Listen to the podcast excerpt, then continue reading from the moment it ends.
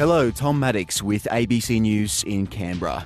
Candidates running for the seat of Canberra say they'll back the public service if elected. Jake Evans reports. Canberra is one of Labor's safest seats, but its largely public service workforce has been battered since 2013. It shrunk by more than 7,000 positions in that time.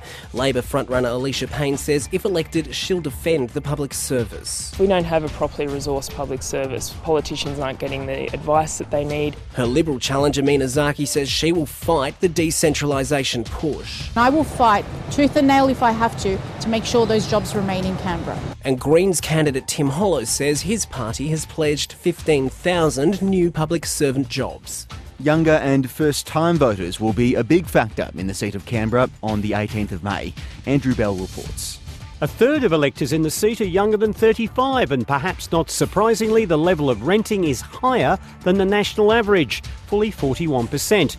And rents are higher as well. Managing money, therefore, is front of mind for many. Cost of living is ridiculous. Doesn't work. Keeping the surplus um, uh, actually achievable. It's not yet achieved. Cost of living mostly. A lot of people that I know are just struggling to buy their groceries even. The new look seat of Canberra extends from Watson and Downer in the north, crossing the lake to Narrabundah and Oaks Estate in the south.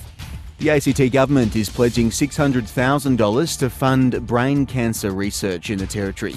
The funding will be spread over three years and will go to projects researching the role of genomics as part of the Australian Brain Cancer Mission. The group aims to double brain cancer survival rates over a decade. Health Minister Meegan Fitzharris will make the announcement at a Brain Tumour Alliance Australia event tonight. And briefly in sport, Nick Kyrgios has lost his first round match at the Madrid Open. Jan-Lennard Struff beat Kyrgios 7 6 6 4 in just 65 minutes, in yet another disinterested performance from the Canberran. Kyrgios was booed by the crowd for trying an underarm serve, which failed. He also arrived on court with a backpack with just two rackets and another pair of shoes.